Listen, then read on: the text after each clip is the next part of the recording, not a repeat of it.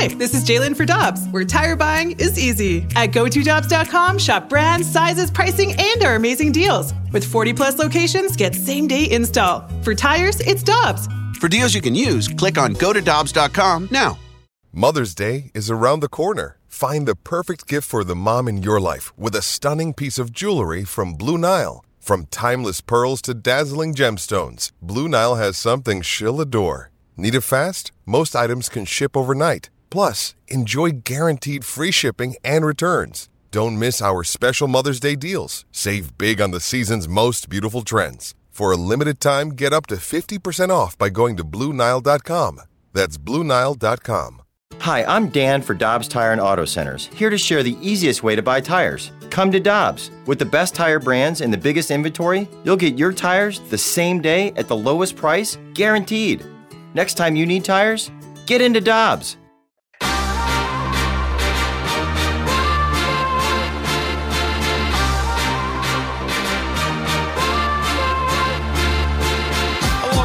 Alex Ferrario and Tanner Hendrickson, I'm Brandon Kiley. It's BK and Ferrario on 101 ESPN. And right now, we are happy to go out to the Brown and Crouppen Celebrity Line to be joined by e- or the Athletic, excuse me, hockey columnist Eric Duhatschek joining us here on 101 ESPN. Eric, we appreciate the time, man. Thank you so much for joining us today. How you doing this afternoon? Yeah, really good. We finally have some here in Calgary. Uh, it, it's too bad the Flames didn't get further in the playoffs because everyone talks about hockey weather. Well, we had snow in the mountains like a week ago, and uh, we would have if the Flames had been alive in the uh, Stanley Cup Finals instead of Colorado, and people who had been traveling here instead of Denver, they would have actually seen win- winter weather, and that might have made it uh, more of a hockey atmosphere. Well, we wish that the Blues were still playing. Unfortunately, it is the opposite of hockey weather here. It's roughly 100 degrees for like 12 straight days, so it's uh, it's been less than ideal, Eric. And I I wanted to lean on your experience covering the Calgary Flames because it's a huge offseason for them with both Johnny Gaudreau hitting unrestricted free agency and then the restricted free agency for Matthew Tkachuk. What are you anticipating those decisions looking like, and what will go into them for the Flames this offseason? Well, well Gaudreau is, is obviously a dom- domino, as, because as you say, uh, you know he's he's unrestricted, uh, finished fourth in, in the Hart Trophy voting. You know the Flames have tendered him a you know a, a very attractive offer. You know, I think it's like the the Nikita Kucherov type of deal. They're the only team in the league, obviously, that can offer eight years, so that gives them a financial advantage over anyone else. And and I I don't believe that the Flames will be outbid on Gaudreau, but I do think that there's a, a personal component at work here, and I think this is the reason that there hasn't been a resolution yet. I mean, Gaudreau is from the East Coast, you know, South Jersey guy, uh, and, and and you know, Philadelphia was the team he grew up uh, cheering for. He's been linked to Philadelphia, uh, New Jersey, in, in almost in perpetuity. Uh, you know, when you know, I think halfway through the contract, people in in this community were already talking about will he stay, will he go. And and he has said publicly that that he likes the he likes being here. He, like, he likes the way the city has treated him. For a Canadian market, um, players generally have maybe more privacy here than, than in some other uh, of the Canadian markets where it, it, it can be a bit more intrusive. But you know, he, he's very close to his family. Um, he's recently married. Um, there's a you know a child on the way, and uh, and and and you know, uh, you know there's there's a the human side of it, you know, which we often don't take into consideration. I think he's just simply wrestling with the idea right now of where he wants his you know professional future to be. This is an important crossroads for him. So um, you know, people I think have have focused on on the dollars, and and and I think that that sort of uh, is a, a, bit of an oversimplification because the money is going to be there for Johnny Gaudreau whether he re- remains in Calgary or whether he, he tests the market. It's simply a, a, decision that he has to make in conjunction with his family about where he wants to be.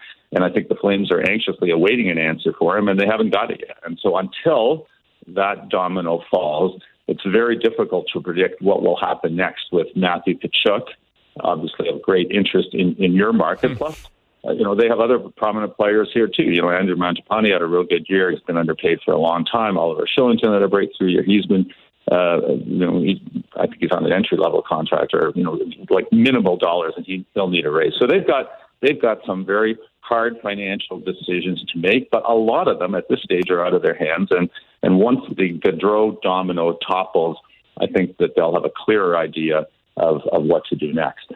Eric, hypothetically, going down that path, that Gaudreau does decide to stay with Calgary and they lock him up as that franchise player, and they do have to explore the Matthew Tkachuk trade options. I mean, for me personally, I don't see Calgary looking at it as, oh, well, we're going to get some prospects in a trade for him and just rebuild. In all reality, it does seem like that Calgary is going to want to get something to help keep them compete, correct? Yeah, 100%. Your, your analysis is, is, is bang on first of all, uh, you know, if, if Gaudreau decides to stay here, it's because he's convinced that he has a better chance of winning here than, say, New Jersey or Philadelphia. I mean, both those franchises have, have really, really struggled. You know, Philadelphia has a new coach going in there, and John Tortorella. I personally like John a lot. Have had a lot of dealings with him over the years, but but he can be a, a difficult taskmaster to play for. I think that has to be a factor, certainly in, in Gaudreau's decision. And you know, at the point that he's at in his career, I, I think he has a, a, a much better chance of winning in Calgary than he would in either of those two uh, two cities, or for that matter, even you know a, a team like the Islanders, which are kind of hovering there, and you never know what's going on. But but this this was a very good team this year. They won the the, the division. They have an excellent goaltender. Um, you know, they, you know, Daryl Sutter won won Coach of the Year, and and and that line with Gaudreau and Matthew Tkachuk and, and Elias Lindholm was, you know, a lot of people said the best line in the National Hockey League this season. So I think. I think, though, if Gaudreau signs here, that will create a greater interest and, urgency for Matthew Tkachuk to also sign, uh, because I think that uh, uh, he, he loved the chemistry uh, of that line. I think this was a much better year for him uh, you know, in all aspects of of, of, of the game uh, than than than the year before. And then you know you look at where St. Louis is at, similar. You know, a, a very good team. Uh, that sees it, that itself in, in the midst of, of, of, of, a, of a window to compete for, for the Stanley Cup. You don't want draft choices, young players that you know might be good in, in a while. Uh, that to me is, is you know when I when I hear you know St. Louis and Calgary connected in terms of a deal, I don't I don't really see how you can do it. I mean, you know, you'll you'll get, you'll remember that a long long time ago, early in, in Ryan O'Reilly's career, he signed an offer sheet here, uh, and that was matched by by Colorado, and and and you know, but but there was a, a moment uh, when when this was a, a place that he wanted to be. Well, I don't think that you know that moment has long passed, and he's he's married to to the Blues. But in the same way that that I think people in St. Louis would covet Matthew Tkachuk coming home, there would be people in, in Calgary that would look at that St. Louis roster and say, okay, not interested in doing it for Tarasenko, not interested in doing it for you know any number of good players.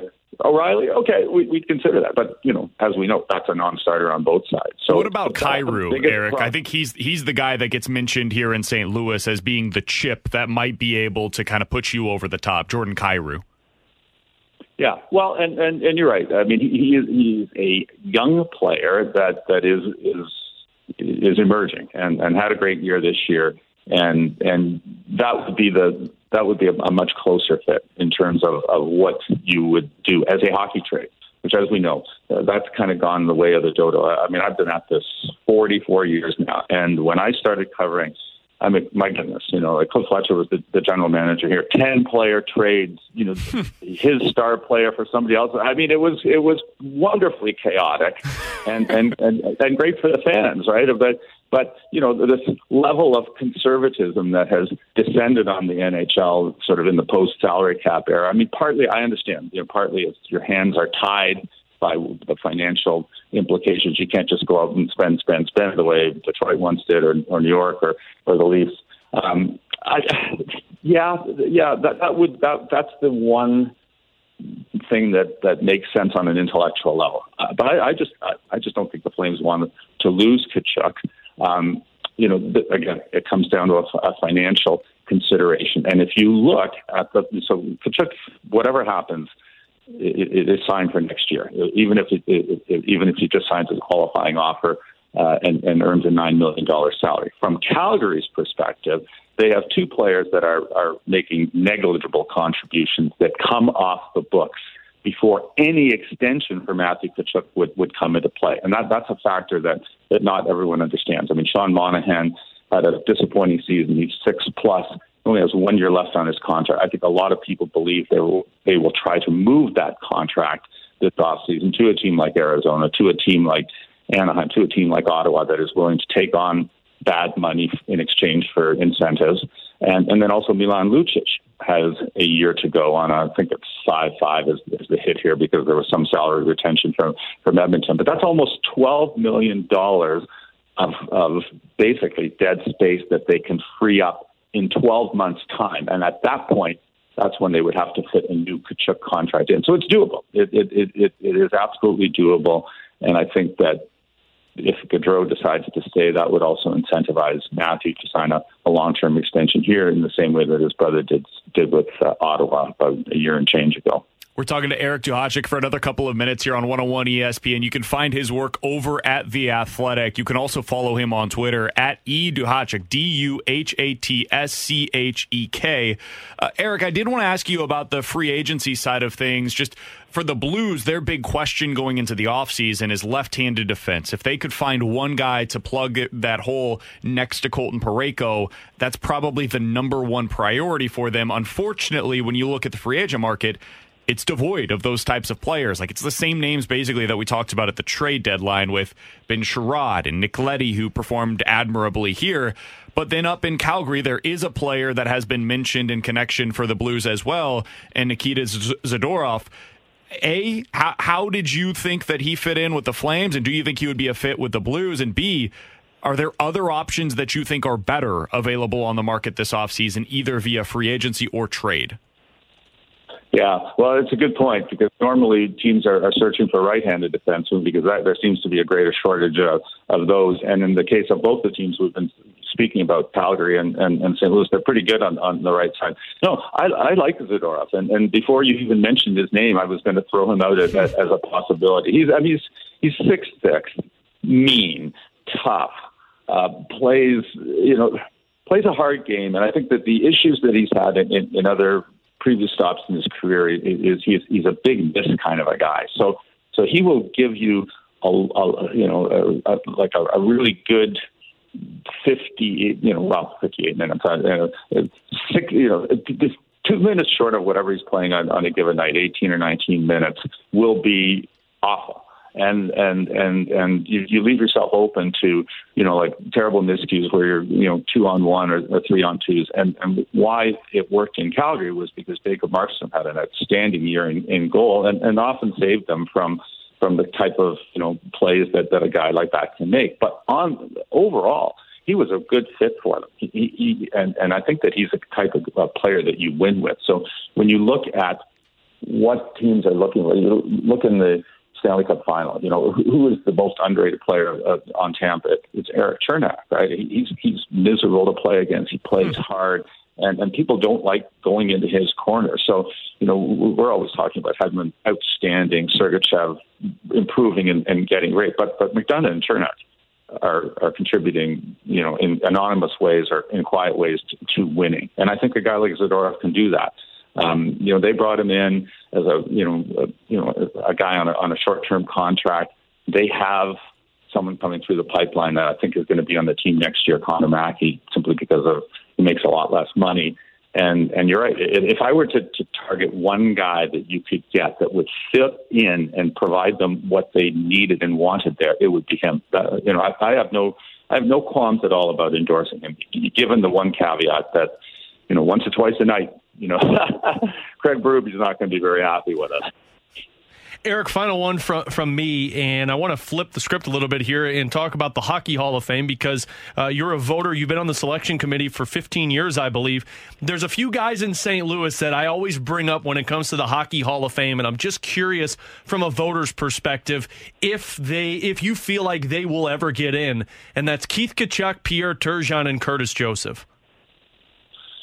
Um, yeah, uh, it, it, I mean, it's a really difficult question. Well, first of all, uh, I did serve the full 15 year term on the Hockey Hall of Fame selection committee, but uh, like your U.S. presidency, there are term limitations. So I rotated off of the committee uh, after my 2018 season, and, and Cassie Campbell Pascall took took my place.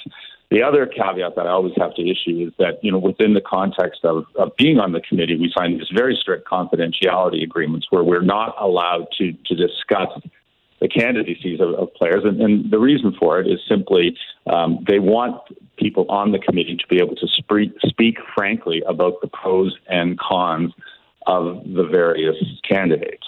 Um, and, and as I say, I, I'm now like four years removed, although there was no um, selection committee meeting in 2021. So, um, um, I, I, so I'm, I'm, I'm hedging and I'm kind of on the fence here because I have to be careful what I say.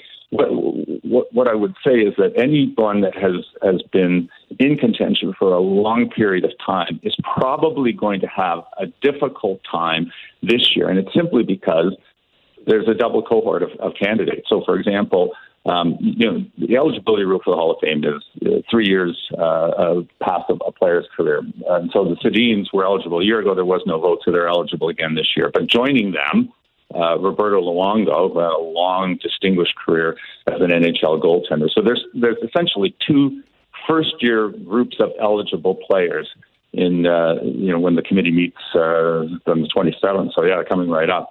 So the chances of those borderline on the cusp, maybe yes, maybe no guys getting in this, I think are even further um, reduced by the fact that, um, you know, probably three of the four spots are going to go to Luongo and the Sedins. And then, you know, who, who's the fourth male player candidate? Possibly Mogilny, possibly Alfredsson. Um, it, it's just it's hard to know. I, I, like I said, I'm getting further and further away from my time on the committee, so I don't really know uh, what what people are thinking anymore. But um, once, once you know, I don't, again, I don't even know how to say this. There, every once in a while, someone who has been passed over uh, for a long period of time uh, gets a champion. Uh, on on the committee and, and makes a compelling case, and you know suddenly out of nowhere, Guy Carbonneau was elected after you know a, a long time on, on you know of, of eligibility. Rogie Vachon after a long time of eligibility. So I never rule it out. Um, and the other thing, I guess I'm going on uh, a long way here without actually saying anything, is that people have often asked me in the past, how, how does a candidate that, that has missed for a long time, Glenn Anderson was eligible for 10 and finally got in Eric Lindros. And, and I say it's because the committee is, is not a fixed body, it's dynamic. People rotate on and off all the time.